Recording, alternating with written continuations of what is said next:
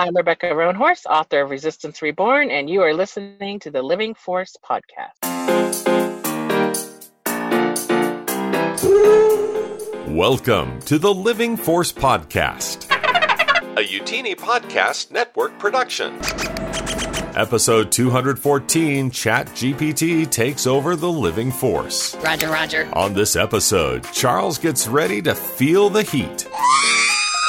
Big Patreon events are in the pipeline. No, no, no, thank you. And the Utini crew welcomes their robot overlords as ChatGPT takes over the show. Thank the maker. And now, here are your hosts Dr. Corey Helton, Dr. Charles Hankel, and Wes Jenkins.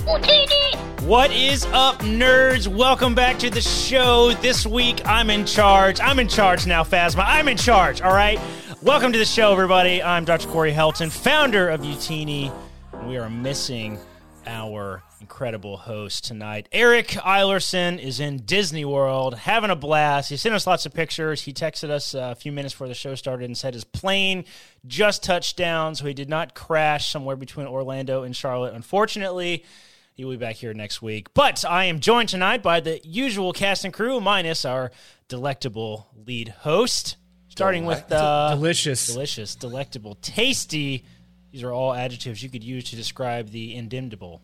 Dr. Charles Hankel, hello. Wow, I understood two of those four words. Um, how's everybody doing? I am glad to be here. I'm I'm really interested to see how tonight's going to go for a variety of reasons that I'm sure you're about to tell our wonderful audience about. But I mostly just want to see how does this experience stack up to me and Wes's dead or not because these Dead are the moments nah. that the podcast are, is really put to the test. Is when Eric is not here, what happens? But this time we've added you in, Corey.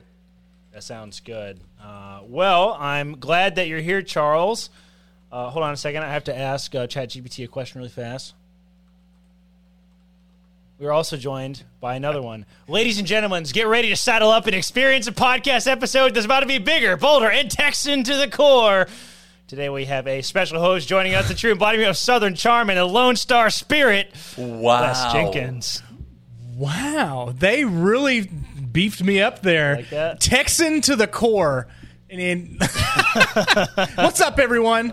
Um, glad to be here. Uh, we're going to try to put some energy behind our voices because Eric isn't here, our uh, Lord and Savior, Eric Organa. Uh, so we're going to, you know, we're going to try to replace him, um, but we won't. So we're to do it like artificially intelligently. Yes, that is correct. that is correct. And thank you for that tease, Wes. And to dive into our show tonight, if you didn't guess already, tonight's show is entirely determined by AI, minus some bits and pieces here and there. Uh, it's been a big running joke that I'm obsessed with AI at Utini. Everyone on the team is afraid that I'm going to replace them with robots, even though the robots can't write for shit. So I'm not going to do that. Uh, but I thought it would be fun to. Uh, there's I've seen a lot of content creators doing fun stuff with AI, and I figured it's time for Living Force to give it a shot. Tonight we're gonna let our show be controlled by the uh, the robots, our future, you know, future overlords. Uh, but you know, before we dive into that, thank you for joining us, everybody, tonight. Um, you know, we always kind of kick things off with talking about just how things are going a little bit in our own personal lives. I just got back from Lenoir, North Carolina, yesterday. I've been out there for a week doing some hospitalist work. And uh, I think I picked up pharyngitis, so I'm kind of sick. I feel like crap, and I'm going to fake it because I'm all drugged up on cold medicine. But uh, Charles, what you been up to this week, man? Well, I've managed to dodge pharyngitis. Um, I last night went to a concert. Been to a lot of live music recently. I told you guys about the the festival I went to last weekend. That's right. Last night went to an outdoor concert for Quinn ninety two, which was phenomenal. Beautiful night. Um, nice way to spend a Sunday evening to to kind of fend off the Sunday scaries. And of Nice. course, I'm I'm ramping up for Miami. Uh, the Miami Heat has continued its wonderful run in the NBA playoffs, and they are now in the conference finals against the Boston Celtics starting on Wednesday night. So I am going to have some bags under my eyes in subsequent weeks when I have to stay up late for all of these games. But we actually have a bunch of Celtics fans, or a fair number of Celtics fans in the Utini community, and I think I'm the only Heat fan. So pray for me, y'all. Wes, what have you been up to this week, man? Um, I have not a whole lot. So, Charles, I watched a bit of the Celtics game yesterday, and I had to turn it off after they went up by 30. Yeah, I, there was no point in watching so- the rest. but I have been getting into a lot of playoff hockey um, and listening to um, listening to Rick Grace from uh, Legends Look Back talk about his Dallas Stars. And um, Carl talking about the Seattle Kraken back and forth is fantastic. So um, I think Game Seven is tonight. Is it Game Six? One of them. I think it's Game Seven actually. So I'm going for the Sea Monsters. I'm sorry, I don't root for any Dallas team. I apologize. I am from Texas, but anybody in Dallas is like uh, a continent away from me. So that's Is there how, a this is how it Houston hockey team? Apologies for There used to knowing. be. there used to be. They were a minor league slash IHL slash AHL team. Um, so they weren't in the NHL. They weren't in the big league. Um, What were- what were they called? got, they were the Houston Aeros. the Houston They were fan- Aeros. Houston Aeros. There was two renditions. They were in the 70s and the 80s with Gordie Howe. My parents actually went and saw them um, at the Summit, that is now a church. And I went and saw them in the 90s, and they weren't really a competitive team. So um, what they would do to entertain the crowd was a couple of the players would get into a fight. They drop their gloves and they get into a squabble, and then three or four other players would get into a fight, and the goalies would just be sitting there like. What do we do? so the goalies will meet in the middle of the ice and start fighting each other. They're just yeah, they're just there to put on a show. I went to a. Uh, Um, I went to a. Uh, Atlanta used to have Atlanta Thrashers, and I actually went to a couple games back in the day. Um, but I went to a Gwinnett Gladiators game when I was in college, and it was a. It's a minor league team in Georgia now, and. Mm-hmm. Uh, Dude, it was it was so much fun. I mean, I think it was the it was way more fun than pro level hockey because you're right. They have to entertain the crowd, so there's always multiple fights. I'm like, Right. It's fantastic. It was fantastic. Yeah, and for like 25 dollars, you can sit on the glass Yeah, I know. and then just you know pound Yeah, the glass exactly. whenever they get close. and there was a couple guys last time with my dad. This was probably a decade ago. Um, they were sitting right behind the opposing bench, and they would just they were just pounding the glass behind the coach the entire time, and the coach was just did. Just sat there and took it until he couldn't do it anymore, and he just threw his elbows back into the glass and just like trying to get these guys to stop, and it just made him like go even faster. So it was it's good stuff when you can just pound on the glass and try to scare the hell out of the, one of the hockey players. But most of the time, those things come in. Like it, Oh, there's yeah, some really give on that glass, so if you put your face put your face next to there, you might get checked yourself. It's funny. That's fantastic. Uh, well, it sounds like you guys have had interesting weeks. Lots of sports going on. Uh, there's a Formula One race next week, so that's about as much sports as I got. The Italian Grand Prix is this weekend. Well, Caitlin and I will watch that, which will be fun.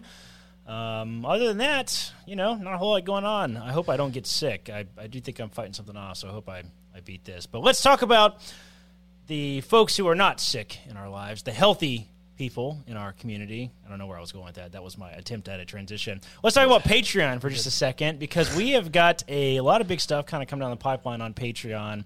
Uh, we put a lot of work into kind of building out our Patreon this year. I mean, we noticed that our calendar has been a little weak in regards to live events and fun stuff. So we're trying to do something every single month at minimum.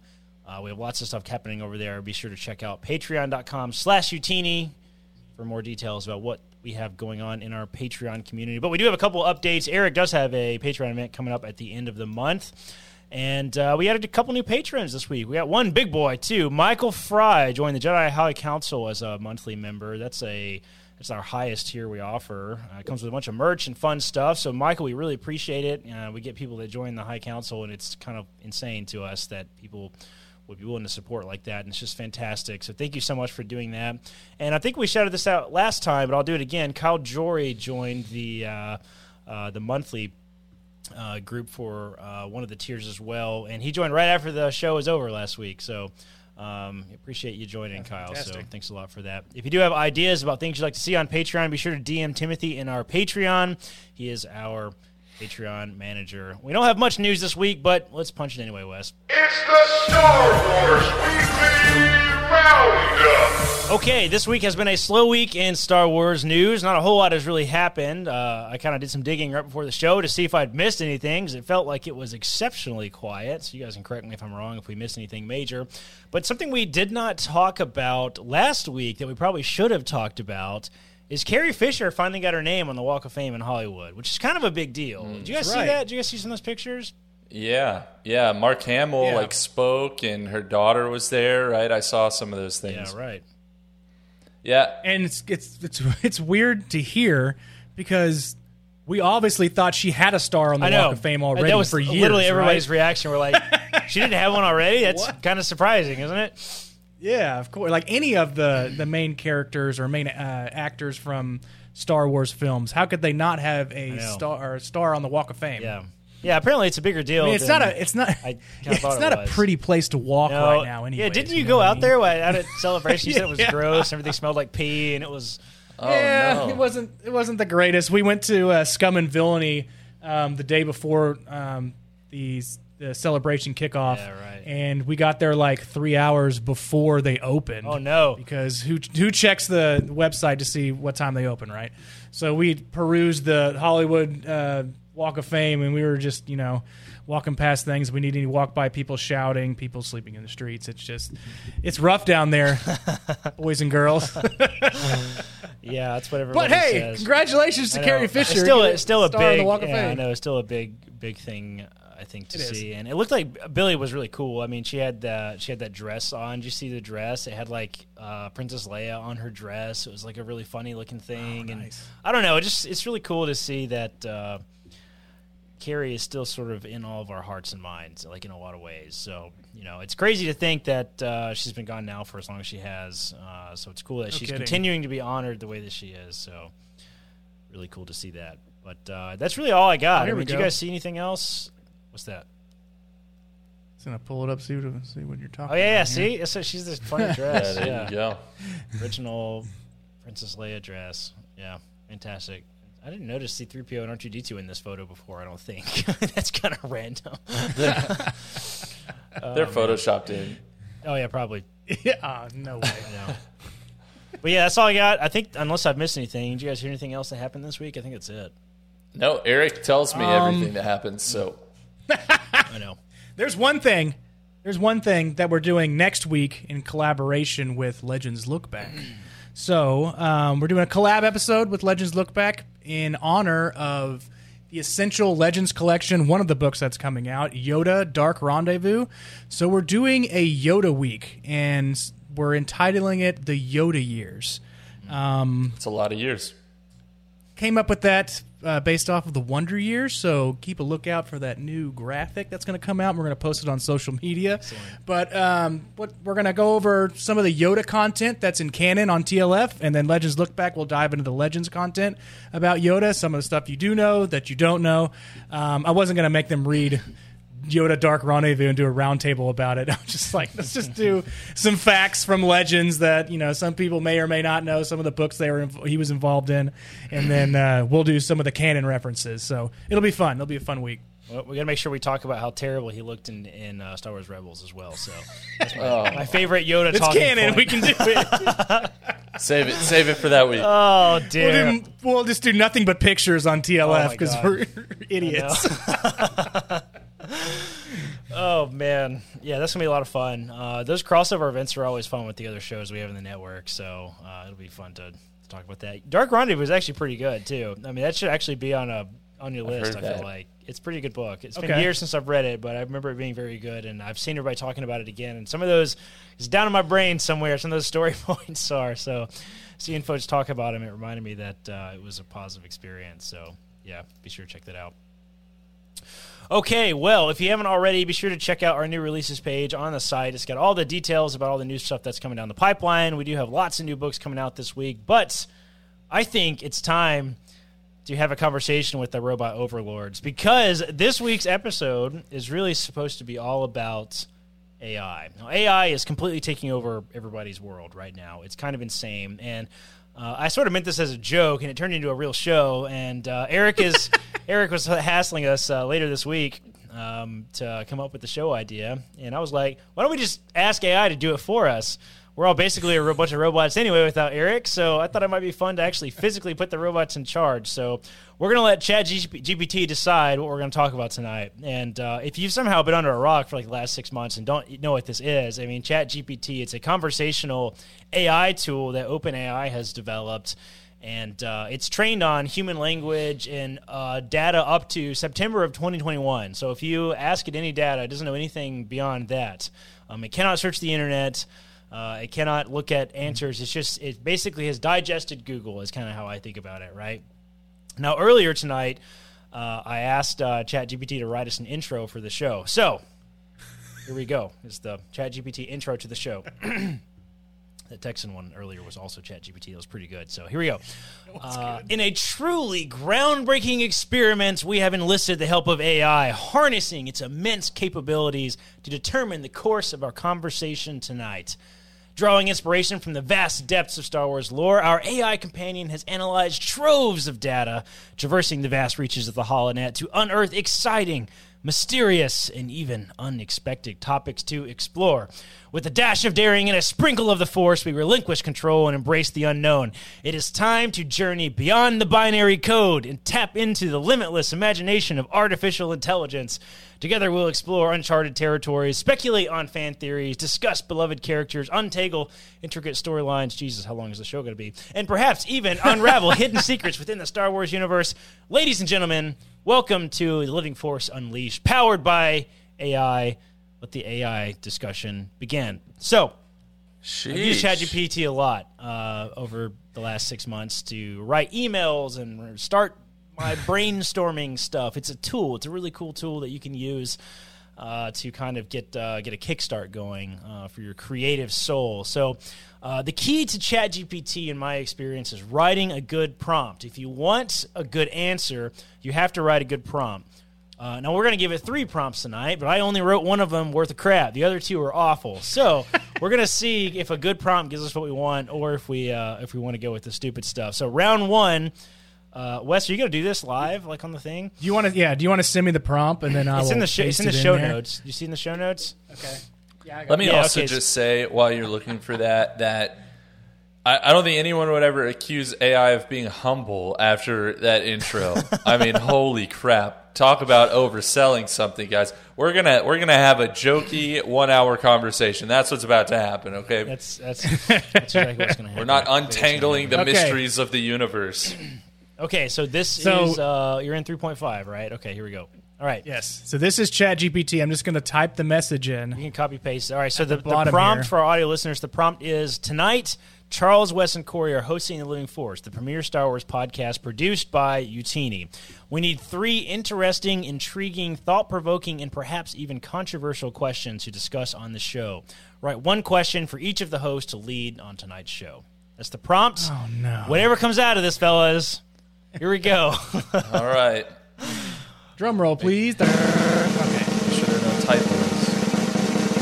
Oh, question for Charles. Question for Wes. Holy I was moly! about to ask you how they know my name, but it's in the prompt. so- All right, knows zoom in, my zoom in on that so we can actually see it. Uh, Okay. Okay. Okay. Here, uh, All right, here we go. Am I first? I guess you're first. I I mean, that robot says so.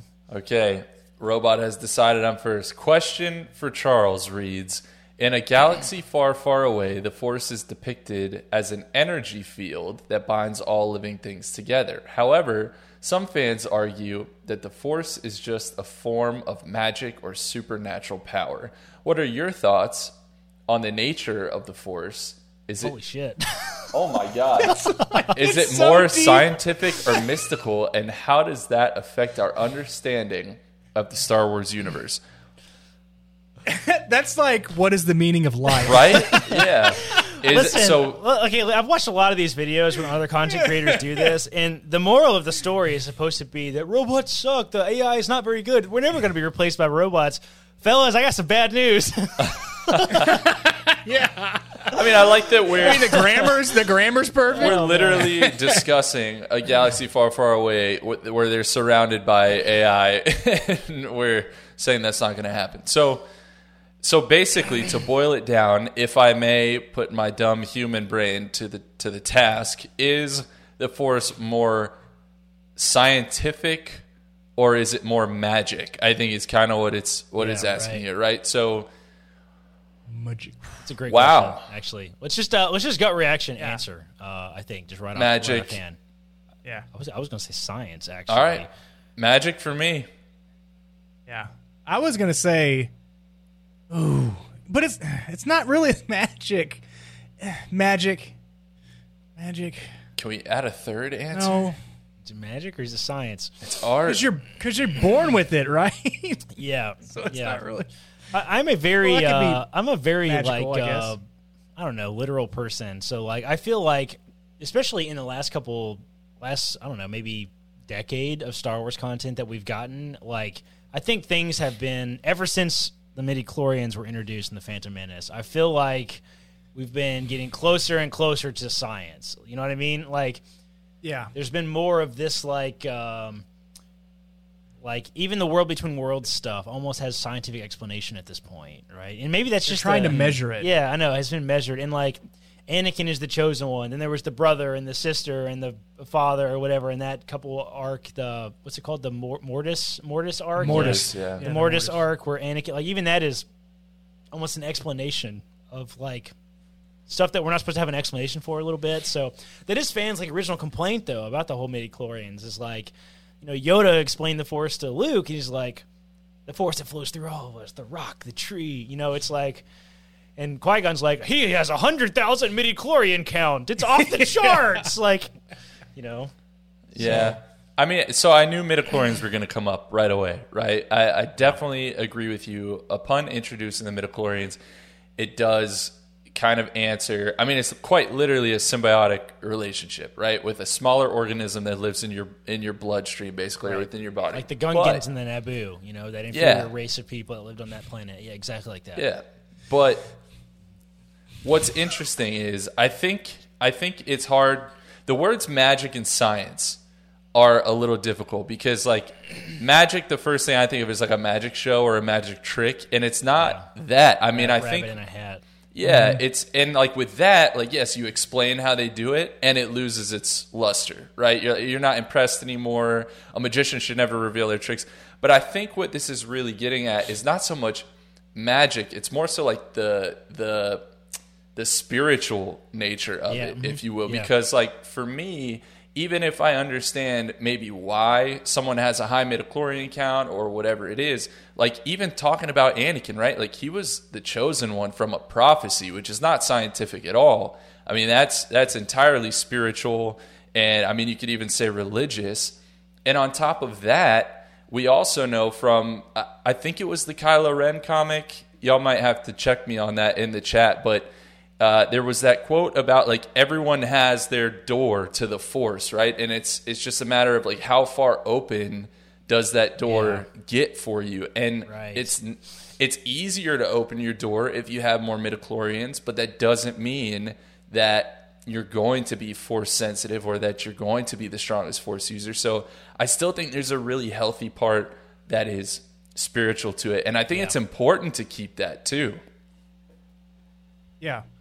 Um, I feel like if you are attuned to the force, you are using the life force around you from other things, and you're.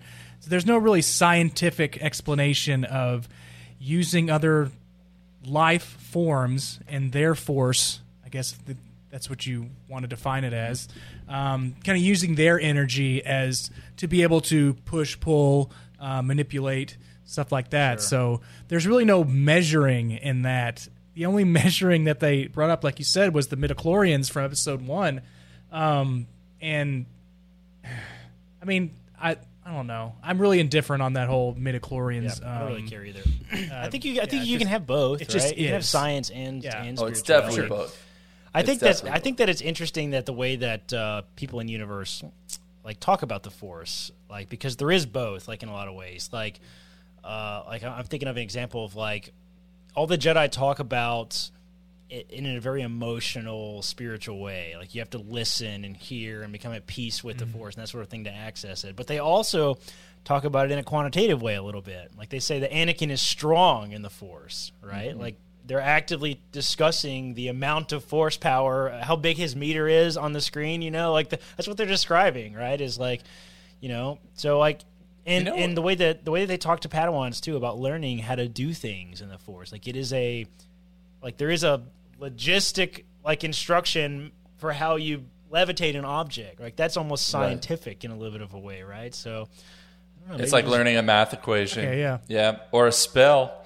But you know what's you know what's weird that I was just thinking about because the midichlorian thing did largely get abandoned, right? I mean, like, it's not Well, fans I were think- outraged about it. I mean, like Yeah. it was, you know. But it's not like George cared that fans were outraged with other things. Like, but for some reason that did fall off. And I think there were like some theories or rumors that like his later movies were maybe going to delve even more into like the microbiome of like what is the force. But that was his original plan, right? Like, Right, was it was, what right? He wanted to do. Yeah, yeah. Yeah, which would have been wacky as all get out. Who knows? But he, if anyone could have pulled it off, it would have been him. But all that to say, how far does the midichlorian thing go? Because, like, d- does the Jedi Order know every Padawan's midichlorian count, or was this a special that's thing they did for Anakin? And if it's and if it's general knowledge, like can layman's go see their Star Wars universe doctor and be like, I want like the way you would go ask your doctor, test me Hey, for listen. diabetes. You'd be like, "Te- what is my midichlorian count? Uh, listen, I've been listening to the Andrew Huberman podcast, and he's like, got all these guys on there. He had he had Qui Gon on there last week, and they were all talking about how midichlorians is directly related to longevity. I mean, can I check that now? Like, can you check my midichlorian count for me? Exactly. Like, Yeah. is that a thing? Can you inject me with midichlorians so I can be big and strong in the force, like Like, like those testosterone commercials that are on late at night.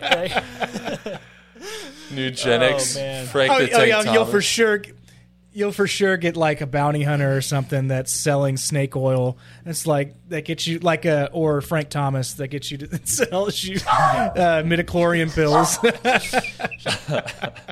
Yeah, I don't. I don't know. I mean, I think. Um, I think it, that would have to be general knowledge, right? so, Yeah, for like, sure. That that also it. begs the question. You know how they were like stealing babies, force sensitive babies? How Stealing 'em? Palpatine was doing that. they're climbing in your windows, and climbing, they're snatching your people up. Well, did they find? How did they come across that list? Like, is there a heel stick the way there is for newborn babies? And they're like, "Yep, Maybe force so. sensitive." I don't know. There's Like- a lot of that kind of stuff that's not explained. I- I remember a. Uh, I remember there was. A, I think it's a Legends book that has this reference to this like this guy who committed some kind of terrorist act. Like he had he had hostages on a roof or something, and he was like demanding to be let into the Jedi Order. Like, are you, is this ring a bell for you guys at all? Nope. Oh, maybe maybe it's not not me. hostages, but it, okay, that must mean it's legends then. So anyway, this guy like he was like threatening to jump, or he had hostages or something to, and he was like, "You have to. I want to be in. The, I want to be a Jedi." He was like crazy and delusional and everything, right? And Let me in the club. I know exactly, exactly.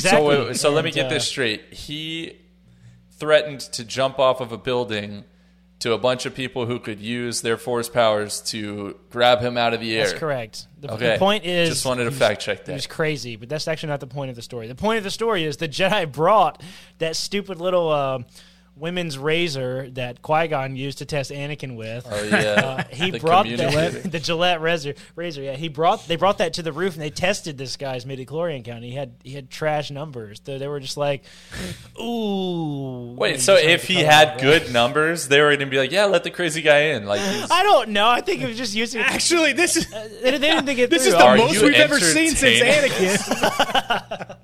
I have no idea what what that's in. It's it's it's like not part of the story at all. It's like a side reference in a story, but uh, I specifically remember that. it's in uh, Yoda Dark Rendezvous. Comes out next week. That'd be really No, that, no, would be it's really not. funny Don't actually was, buy the book actually. for that.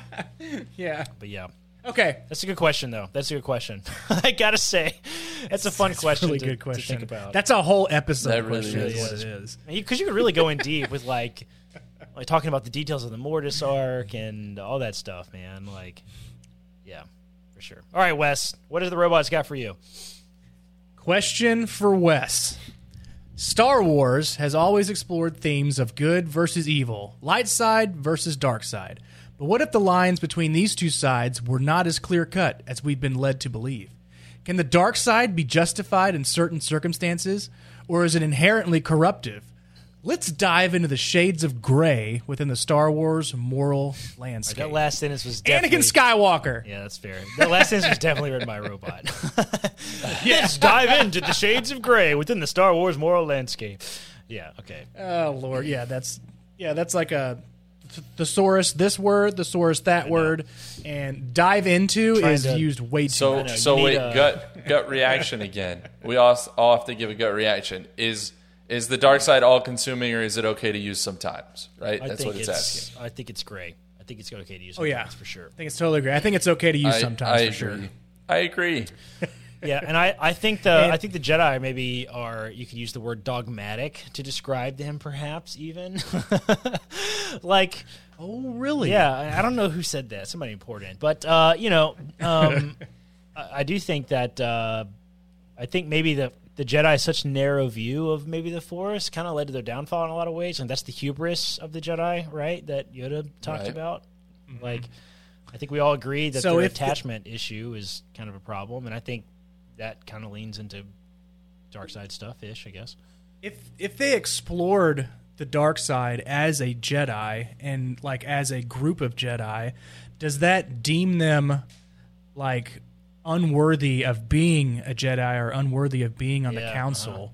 Because like there is that there is that narrow it's not probably a not, probably not a narrow lane as a Jedi if you only look at the light side, but then there's that other side of the Force, and I think that the Sith had it right. Why don't you explore everything? Not just be, you know, just that one part of the light. Um, just explore that, but if you use your emotions to help you, you know, lift things higher or heavier, Right. or if you use your emotions to to help save the ones you love.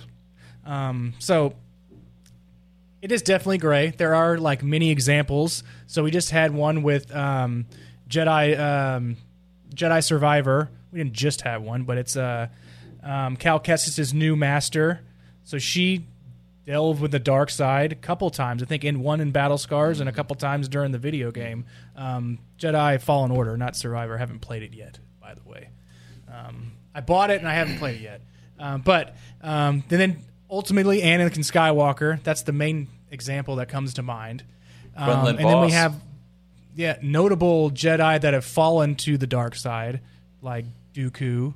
Um, I mean, there's a whole bunch of them, I guess. So The Lost, all of the Uh, Lost, or most of the Lost. Well, okay, this is this is the Jedi are hypocritical about this. I'm gonna I'm freezing up here, Yes. but that's fine. You can still hear me. The Jedi are hypocritical about this because think about this: in Dooku Jedi Lost, y'all remember the Bogan collection? Y'all remember that? And it's come up a bunch of times uh, in in canon since then. They quite literally in the archives have a collection of all these dark side artifacts. So it's like some innocent little Padawan is coming up to Jocasta Nu, you know, and it's like, hey, what's that what's that back there? And she's like nothing. Don't check behind the curtain. There's nothing back there. And it's like I mean, why do y'all have that? if to- it's if you can't learn from it why do you have it right? I mean, somebody had to has to study it, right? Like, like to understand it, know more about it. Like, I tried to look mm-hmm. this up, but I couldn't find it. Um, there's a there's a really famous Charles. You might know this. This is talked about a lot in medicine. There's a there's a really famous researcher in like the 50s or something that got like a bunch of government grant money to literally just do all the drugs. Like he literally just did LSD and all this. I think, I think it might be Thomas Leary. I'm not sure if that was who it was, but anyway, um, this guy he like he like wrote a lot of the original research on this stuff and. Uh, like in but he did it he was a clinical psychologist right so like somebody has to study it right so like are there jedi that study the dark side? That's what they do? Do Gotta they be. dabble a bit if you will? I mean to like to understand it? I mean surely that's useful academic knowledge right? Yeah it is useful. I mean how how do you know that timothy it's bad? Leary, somebody in the chat said it yeah. How do you know if it's bad if you don't even know what it is right? But but that's um i don't that's the big hang up here. Is just like how do, how do i put this in a different way than what i've already said is that there are a lot of examples of people using the dark side where it helped them in that scenario, and they did not go full dark side. Anakin is the is the worst example there. He did go full dark side. He went full Sith. He but not every go. time not until the last time right Yeah. not until he crossed the line but that's But the that's the but- thing right But It's they like- would they would argue that he had gateway dark side moments, and that it led to that, right? Yeah. But a lot of those are in the Clone Wars too. Yeah, There's right. a lot of instances in the Clone Wars. that Yeah. force chokes a lot of people in that animated show that is stabs correct. that person And murders from them. and and Obi Wan What? He was going to blow up. Obi- That Everyone is just my laughs it that is off. my favorite single Anakin moment in the entire Clone Wars show is when he when that lightsaber comes through that guy's chest, and Obi Wan goes, like as if it's a huge joke. He just murdered this guy. Obi Wan's like. Anakin. He's like, what? He was gonna blow up the ship. It's like we're just gonna blow right past this. Jesus, guys! Like, oh man, that was just But they did they did add in the Imperial March, like just a little bit of Yeah. a hint of the Imperial March when he did that. That's, I love that that part. was great. That was great. So I don't know. The road to were hell is saying, pad, paved with good intentions, as they say. Yes. Right. So Is it is it canonized that the um, Jedi Temple was built on top of a Sith temple? Is that canonized? Is that just in Legends? That's a good question. I don't know if that's canon or not. Hmm. My Star Wars runs together. There was hard, there was something there was something in the High Republic that had to do with Spoiler what was That's right. the Yeah, that was in the High Republic. there? That's right. That's right. That's right. I think that's right. it 'Cause they talked about uh, they talked about bringing the um, the the the things that the statues that got the the the gin, grin gear or whatever. the train gear. Oh, yeah, that's yeah. right. Grin yeah, gear. that's yeah, right. They took them Yeah, below they brought the them temple. back. hmm Yeah. So God, it seems like so long ago. built on an Indian gravesite, as they say. Pet cemetery. That's what the Jedi Temple is. Pet cemetery. You bury them and your pets come back to life. Oh, here's a here, Um, oh, here's here's a more interesting another interesting side to this question. Can dark side users use the light side effectively? Because we only think about this ever in the context of like the dark side has usefulness, right? Like when you're playing Star Wars video games, you have to go dark side so you can shoot force lightning because it's so useful, right? Because Mm-hmm. it has crowd control and kills everybody, right? But like Never done that, but yes, which- I've heard. is there instances in which uh, dark side users may want to utilize the light side? And like, does that interfere with their Yeah, ability if they want to be a Force? ghost and retain any of their Ooh, that's a good one. self actually. after dying. I mean, but they don't care about that because their uh, entire purpose is to not die, Immortality. right? In to begin with. But what's weird about this, and I don't know if this is as heavily addressed in canon. i- In fact, I don't think it is at all. But in Legends, right, there used to be all these resource books, right? That it was like Guide to the Force and this and that, and there were very specific Force powers that were thought to be like light side, dark side. And some of them make sense. Like the Force Lightning makes sense that that's an evil thing to do because you're like legit electrocuting somebody. So, you know, generally frowned upon. Um, but there, but there are other things. There are other things too, like like controlling beasts, right? Like Yeah. you, you could mind control healing, beasts. raise force healing power. Yeah, and it, it's that kind of stuff. It's like Yeah. that is that a Good good thing or a bad thing, and who could do that and who couldn't? I mean, it depends on how you use that power, right? Yeah. Yeah, that's true. It's true. I, I when you first asked that question, I was like, there really isn't anything. That- Nothing useful. The You light side powers always suck, except dude. for- This Sounds is like a sick thing to say, guys. except for immortality. Except for that's immortality. like the ultimate. Although, That's the- that's there You're the good your irony. entire life. You can live. That's the irony of the Sith Yeah. is if they just turn Yeah. to the light, they could in fact live forever. This is also disregarding the numerous examples of Sith who appear to other people and like are in tombs and all kinds of stuff, like in Star Wars. So That's true. Yeah. They are actually Darth more Bane of and, uh, ghosts. I know exactly. I think They're actually more ghost-like. a lot of them though are like in like holocrons and stuff like that. But yeah, no, the temple thing is true. That is that is troublesome. It's hard to move past the the fact that they reside in their temples, but they they're stuck in their temples, bro. They can't go wherever they want, like Obi Wan. I know it's true. He can just show up. It's fair. Travel the globe, the galaxy, the globe. Or the globe. All right, um. all right. I'm up. Here we go. So we have a yeah, we have a question for Corey, All right. Created by an artificial intelligence. Yes, this is very small on my screen. Can you zoom in just a little bit more? okay. Um, Hold on. zooming, zooming in. There we go. It's cut off. Oh god, I've already seen the word Neimoidians. Where are we going with this? Scoot over. Scoot over to the right. To the right. Hold on, hold on. Can't see it. You know, a little bit more. A little bit more. Backing up. Backing up. What is happening, Wes? Okay, Show me that's- the prompt. It should be on there. You- Why can't you see I don't know. it? I can't see anything. matter with you? The whole right side is cut There you off. Ah, All right, there you go. Star Wars is known for its vast and diverse range. I just kicked my dog underneath my desk. Sorry, Ray.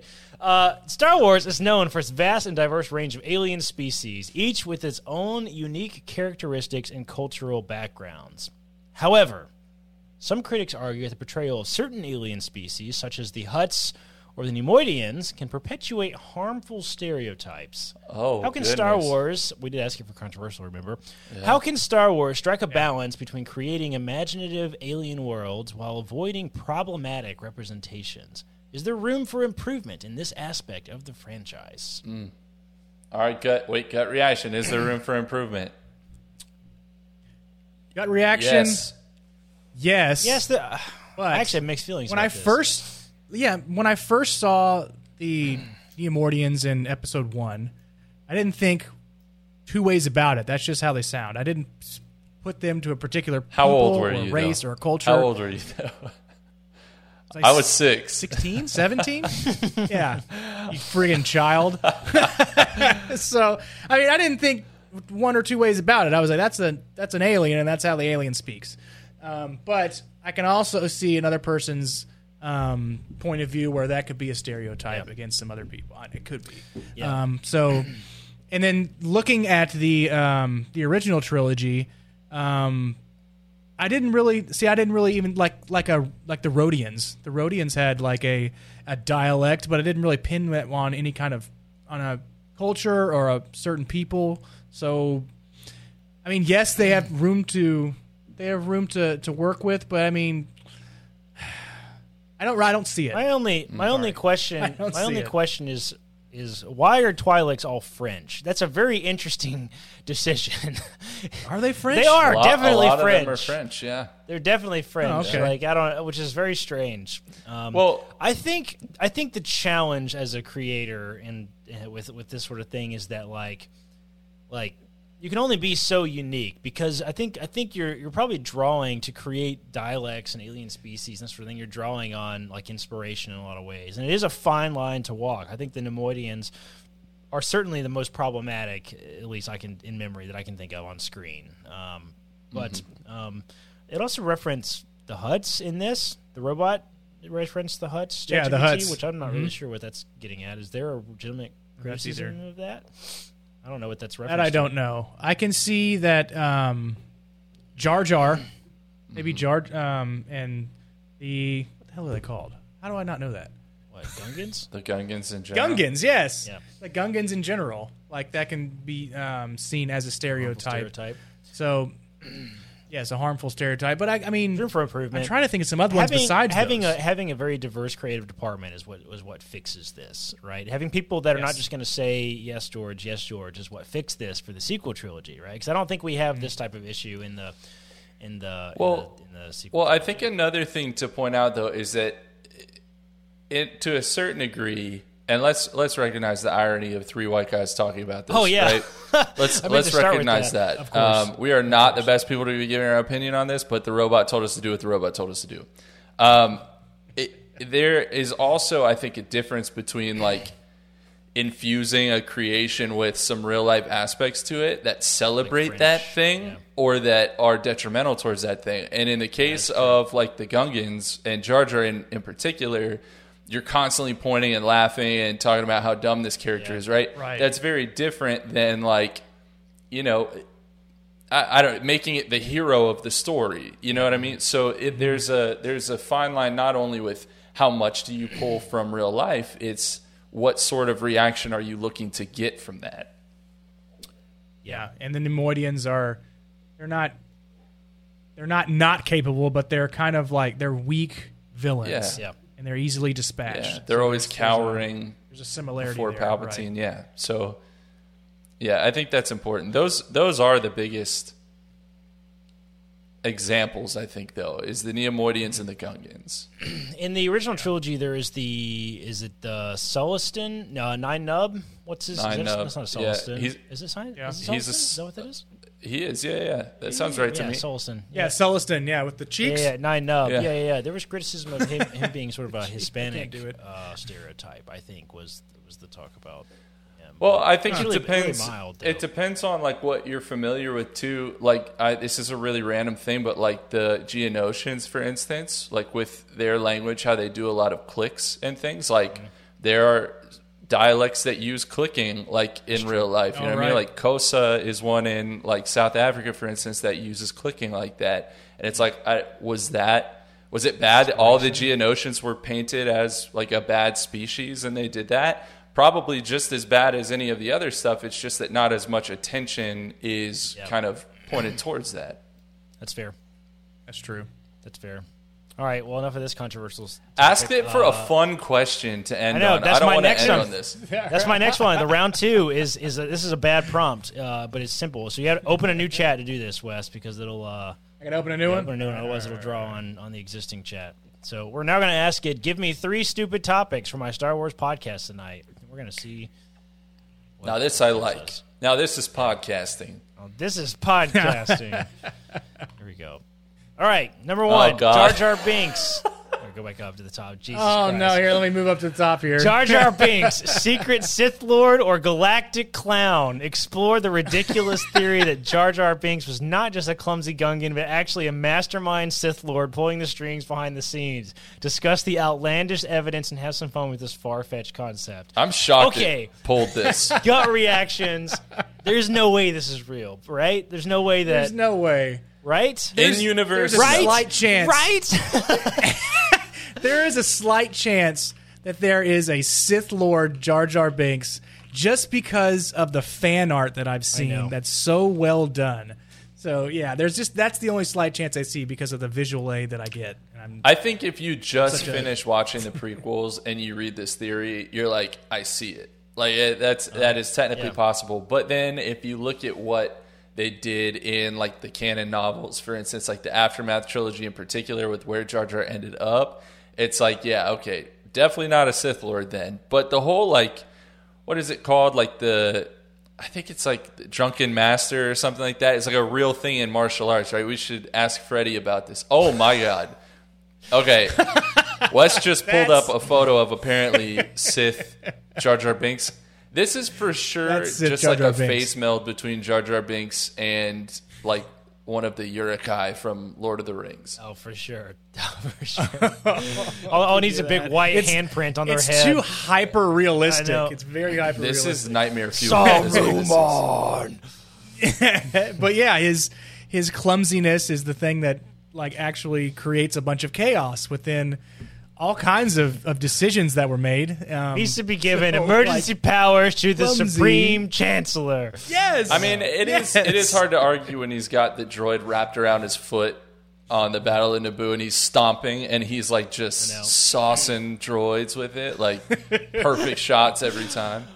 There was a book, I think it was the Aftermath books, maybe. Was it Aftermath books that, that Jar Jar was like a, a beggar in the streets? Yeah, that's like exactly what I was referencing. Yeah, he's he's like a clown for children. He's quite literally like a clown um, after after everything that happened. So that's that's the biggest. I will not be surprised if that gets retconned eventually, especially now that uh, Ahmed Best is kind of like back in the scene, right? Like, I would not be surprised if they did something genuine with with Yeah. uh, with Jar Jar's character. Yeah, they Um, should. Ahmed Best has been redeemed. Now let's redeem Jar Jar himself.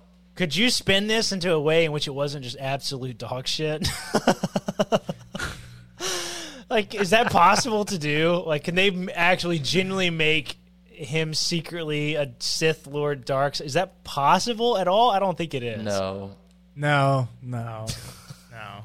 I just only if that picture comes to life. That's you know, it's, it's such a good picture. If So- you- but there, there's there's really no way. Ninety nine point nine percent chance. I think if you were going to do it, cannot that would have lose. had to have been something you wrapped up by the end of the trilogy. Like i if you introduce him as the goofy sidekick, and then it turns out he was behind it the whole time. That's like a good, interesting story.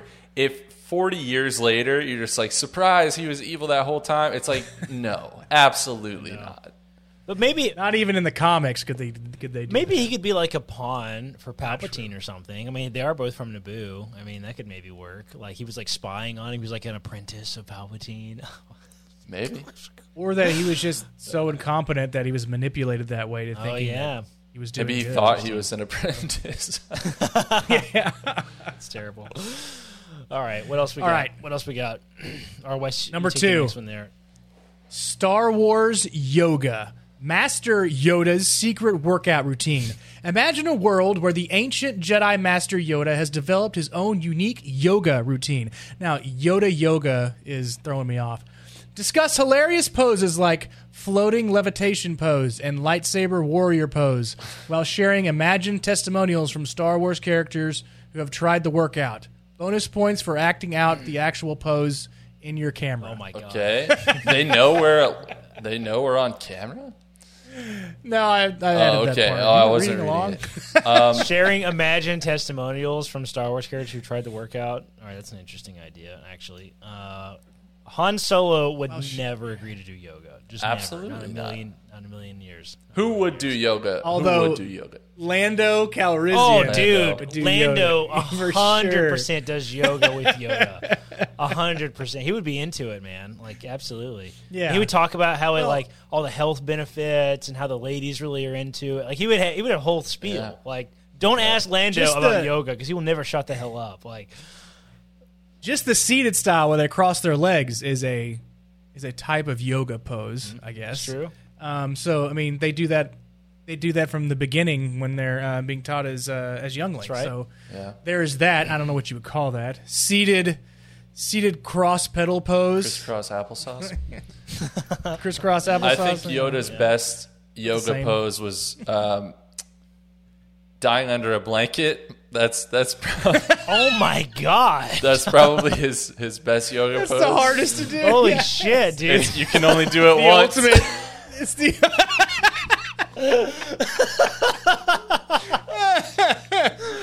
Oh my god! I mean, my favorite yoga pose are like the ones where like you're just resting at the end, right? Where it's like must rest. What is it? It's like there's like child's pose, right? I think it's the thing that I'm thinking of where you're like kind of just like laying like face down, and uh, that's that's probably Yoda's favorite too. Once he's 900 years old, Oh my god. Oh man. Obi Wan would trying to um, think- Obi Wan would go occasionally whenever he was back. Uh, you know, back in town, Obi Wan would go and he would harass Anakin. Come on, you have to go. Anakin's gonna whine. You know, Padme would it. go though. He'd be like, "Padme's going," it. and he'd be like, "I'm there." Be like, oh, okay, all right. Oh, there we go. Dead man's pose for that last yoga pose. Oh, there we go. Dead man's pose. Yoda with yoga. That's probably gonna be a book eventually, if it isn't already. There is a book about that. It, well, it's uh, it's not a Yoga book. Dark Rendezvous. Yeah, it is. No, no, yeah, that'd be great. Is didn't um, no, it wasn't. It wasn't yoga. I think it was more like um, Yoga. meditation stuff. Isn't there like a meditation? Yoga. Star You Wars book seek by, like, Ashley yoga. Eckstein?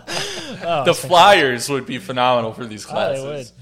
If you search for uh, if you search for Yoda yoga, there's lots of images of Yoda doing yoga. Oh, oh, there's a great That's one. weird. Oh my Well, of course. Oh, I'm sitting. I'm, I'm seeing this right now. Here, Wes, look at this one. This one's fantastic. If it sends, I don't know if it'll go. I put it in the chat.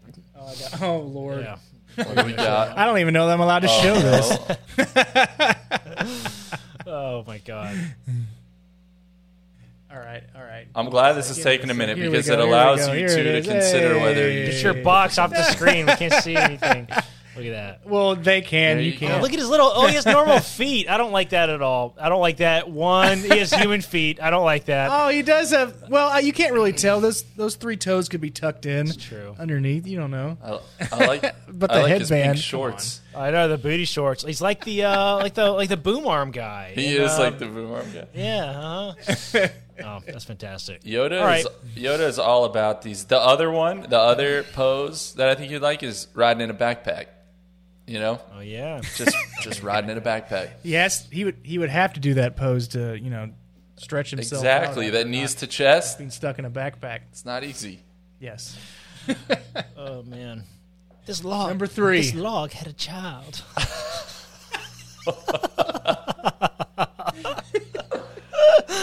oh, I'm gonna have to watch that after this now. The Seagull song. Oh man, I haven't thought about that in a long time. Oh god. All right. Do we do number three? All right, last one. Yeah. Number three. All right. Number three Star Wars fashion faux pas. The most ridiculous outfits in the galaxy. Take a humorous look at some of the most outrageous and questionable fashion choices in the Star Wars universe. Discuss characters like Lando Calrissian with his flamboyant capes, or Padme Amidala with her extravagant and elaborate gowns. Share your thoughts on these memorable fashion moments, and maybe even brainstorm some new outrageous outfits for future Star Wars movies. I mean, it's those pink shorts from just now. No, I know exactly. This is an interesting question. I think, like, actually, as a, as a real question, because I am continuously blown away with the costume design in Star Wars. Just like every single new show that comes out, every new alien that we get, they just go above and beyond. And at Celebration this last time, when they brought, uh, that was so cool that they brought those uh, like two cosplayers that were professional cosplayers onto the stage. You guys see that panel? They brought two people out of the crowd, and they they scoped them out earlier, and they brought them on stage, and they put actual animatronic Star Wars costumes on them. Dang. And had them like walk around and control it with the facial movements, and it was insane. It was like giant remote control just to cover cover uh, uh, change this alien's face. It was just super cool to see that stuff. So Yeah, that was super cool. just and, and, and these people they'll be on screen for three seconds, like like that's all you get. Like yeah, it's just incredible. like like the uh, the prompt said, a lot of um, Padme's hairstyles. Oh, yeah. were like outlandish, something you would never really think of, and they were um, they were crazy yet they were elegant because it's the way that they were made up with the jewelry in it and the actual like the symmetry that they do with her hair. Um, another one that comes to mind is Chancellor Palpatine's robes Uh-huh. slash like giant shoulder pads. What's that it? What's he got in there? Pet goldfish? Oh my god, dude! He looks like it looks like, like- one of those guys that have been injecting like uh Yes, injecting. he looks like the guy that injects that oil into his He muscles. looks I like he's looking in like a looks like. funhouse mirror at, at like a state fair. That's fantastic. So, So yes, there's a lot of Palpatine ones where he has giant shoulder pads throughout the. the I mean, he's probably just trying to. That's what just comes he's to trying mind. to distract from when he's become scarred and deformed. I mean, No, you can't look at my face. Look at these shoulder pads, though. I have always thought that uh, I've always thought that Luke had like a like a hidden fashion sense because you cannot tell me that an all black outfit is not absolutely intentional. I mean, can you imagine going to work just all black, black turtleneck, black pants, black black shoes, Yeah, black tie, like Gru like, from Despicable Me. Yeah. yeah, exactly, exactly. No, you you couldn't get away with that. Like you can't get away with that. Like that's not you can't do that. Like You can if you can force choke the people that make fun of look at him, look at him, all black. He's like, you know what? How about his gold jacket that's made a big comeback in the in the comics from Oh, yeah, the, the gold medal jacket, ceremony? yeah. That thing was absolute fire. It is. I know if they if they made that, I would I would buy it. Would I bet someone out there makes it. Let Let's go back. I bet it's at a thrift store near you right now. You could probably get it for fifteen dollars. You can get a black jacket and a can of gold spray paint for like three bucks. Um, let's go back to the Padme thing for a minute because it asked, "What are the faux pas?" Right? Like, what are the missteps?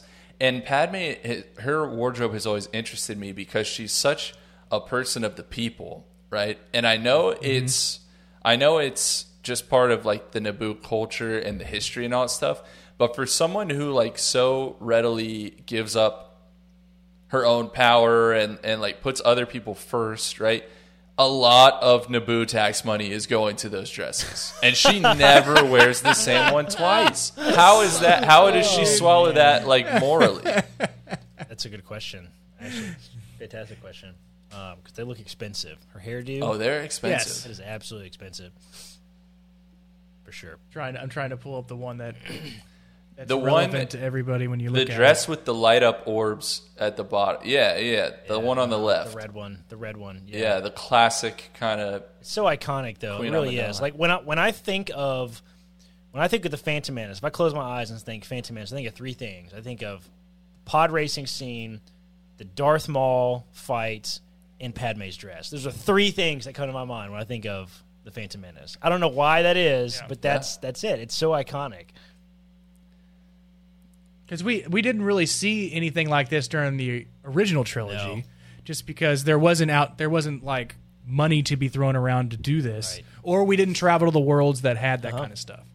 If we did, gritty. I'm pretty sure the Empire would take it, gritty, yeah, and then use that use that to make more ships or whatever. But never so, saw. I would like to eventually see that. I think in uh, in some kind of canon material, like where we get to see like the Senate brought to life in like like right before it was shut down. You know what I mean? Like right before the emperor d- dissolved the Senate. Like what was the Senate like? Because we got a small taste of that in uh, in uh, Andor, right? We've got to see a little bit of Mon Mothma, but that's still pretty far back, right? Like the sort of gluttony and uh, like there were all these rich naughty people. Oh, I can't tell who's in charge anymore. You know what I'm talking about? Oh, like yeah. that guy, Yeah, right? yeah. Like, but I would love to see like what does the grandiosity look like in peak empire from all these worlds that are just like benefiting off of the wars and everything, right? So that'd be fantastic. and the quick the quick change of points of view from a single like from each person we're like oh i hate uh, tyranny in the in the empire it was like oh but we do have to build these ships so we can stay safe from everybody Yeah. and so they just like quickly just turncoats they just quickly turn yeah, Um, exactly. that would be really cool to explore i, I agree That would be it. But that is probably going to do it. I, I had another one here. It was just uh, controversial Star Wars questions, but we already We've already totally dipped our toe in one, that so- pond. I know. I don't think we're qualified to do that without Eric, frankly. So let's not go there.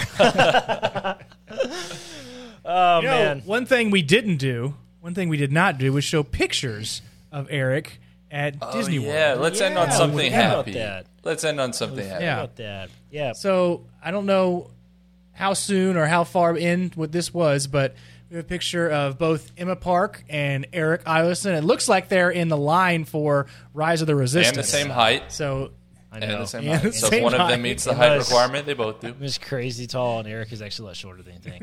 uh, and Emma's got a UTN backpack on too, which is fantastic. Repping the Yeah. brand. yeah, they have pretty much all of the um, pins that you can purchase um, on their backpacks. I know. Um, so Weighs it down. good for them. Yeah. Yeah. it- Next one, nice. Nice. Them again. I think this is the one in front of the Vaporator, right? Is it? It's just. Oh it's yeah, I see it back off. there. Oh, it's it hiding is. back there. yeah, yeah, Yeah. Yeah, There it is. there it that is. thing right there. There it is, nighttime.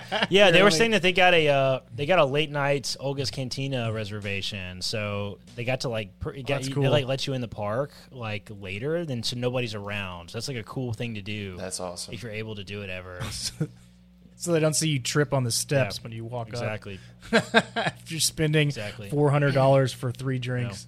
Ah, Disney. Yeah, for sure. Yeah, Eric and Charlie are at the Wow. Here's At the one- castle. castle too. I will say my favorite moment of the of their little trip because this is not planned actually. Like they, they they found this out like a month or something ago. They're both going to be in Disney on the same day, and they decided to meet up. So it's really funny that happened. Mm-hmm. Another hilarious thing that happened is that Parker on our team was also at Disney World, but not at Disney World. He was at Disneyland. So Parker, while they were at in Orlando, was in L.A and uh, he's got pictures of the Falcon. It's on our Instagram. You should look at it. Parker's at the Falcon in his side of the country, and Emma and Eric are at the Falcon on their side of the country, and they've like staged it so it looks like they're kind of in the same photo, but they're like, "Where is everybody?" So it looks like they arrived at the wrong time because it's nighttime in Eric's. It's just so stupid, but that's funny. Oh, It's really weird that uh, multiple Utini folks are all at Disney at the exact same time. Yeah. There's Eric and Batuu. Mildly phallic is where I- statue, but all right. This is where I bought my Sabacc game. nice, nice. Yeah, there's the Falcon too. Nice. Got together at the Falcon. Charles, have you been yet? Uh, No, I was supposed to go Not to in residency, uh, and then that was when the pandemic hit, and so I did not go. yeah, nice. Weston, you went in California too, right? I did. Yeah, yes, I did too. We we got a reservation at Oga's Cantina at, at eight thirty in the morning, and we used it to all of its ability. This was the picture. This is one of the rides, right? Um, Rise of the Rise of the Resistance. Resistance. yes. Eric said that one of the one of the troopers said to him, "This is a hangar bay, not a hangout bay," because he was standing there taking a photo. How many times has he I used know. that? He probably says it thirty I times know, a but day. it's lovely. That's hilarious. That's great. So that was the that was the last that we got from Nice. Eric. I'm sure not the last we'll see, but last I He's have. actually dead. All right, so Oh my God. moving on. I wonder if they have We tried to end on a happy note, and then I'm you just like a us real asshole. Oh my god! Oh man. All right, folks. Well, that is pretty much gonna do it for this week's episode of uh, the AI Living Force. Uh, I gotta say, I was pretty impressed with some of those question, question prompts. We might actually have to actually start using that tool to help us a little bit here and there. They were worded very well. They well. were, they were, worded very yeah. I mean, there's some, Yeah. there's some deep questions, and I think it's just really because we just don't handle a lot of those hit- really heavy hitting questions here very much. But that's okay. Maybe, maybe we should. Maybe we should. But We should we should start a segment on the show called "Hey, I got a question," but it's like, oh, "Hey, Oh, that's I got a good. question," and one question at the end of every show. Copyright that. Could call it You know what? We probably could do that. It could incorporated somehow into the scenes. if you will. I don't- I don't know. I'm not good at this. Anyway, uh, that's going to do it for tonight's show, Hey, guys. I gotta go. Hey, let's get the hell out of here. If you're already supporting us on Patreon, thank you so much. Never ceases to amaze me how fantastic our Patreon community. I do want to give a special thank you to Brian Dooley, Earl Q. Uh, wow, I'm going to butcher this really bad. Try this again. Special thank you to Brian Dooley, Earl Q, Carl Sanders, Zach W, Michael Fry on our Jedi High Council, and James T. Ashley, Ingalls, Colton Fry, uh, Fife, and Chris Carrizo. Wow, Eric does this every single week on our Alliance High Command and their amazing support. You can find us on Twitter. I'm Eric Eilerson. I'm just reading the script. Corey is at Corey Helton, and Charles is at C. Hankel. Wes is at Boss West. Timothy is at TC Guthrie. He's not here. I don't know why I read that. A special thank you to Matt Davenport, our amazing editor, Ryan, our graphic designer extraordinaire, and Wes, our producer and community manager. Thanks to Corey, Charles, and Wes for podcasting with me. I read it again. And as always, may the Force be with you. There is no hatred, there is joy. There is no division, there is union. There is no apathy, there is passion. There is no gatekeeping, there is community. This is the Utini Star Wars fan code. Embrace it, live by it, and above all, trust in the living force. Join the Utini community and surround yourself with like minded fans at utini.com. And remember, the Force will be with you always.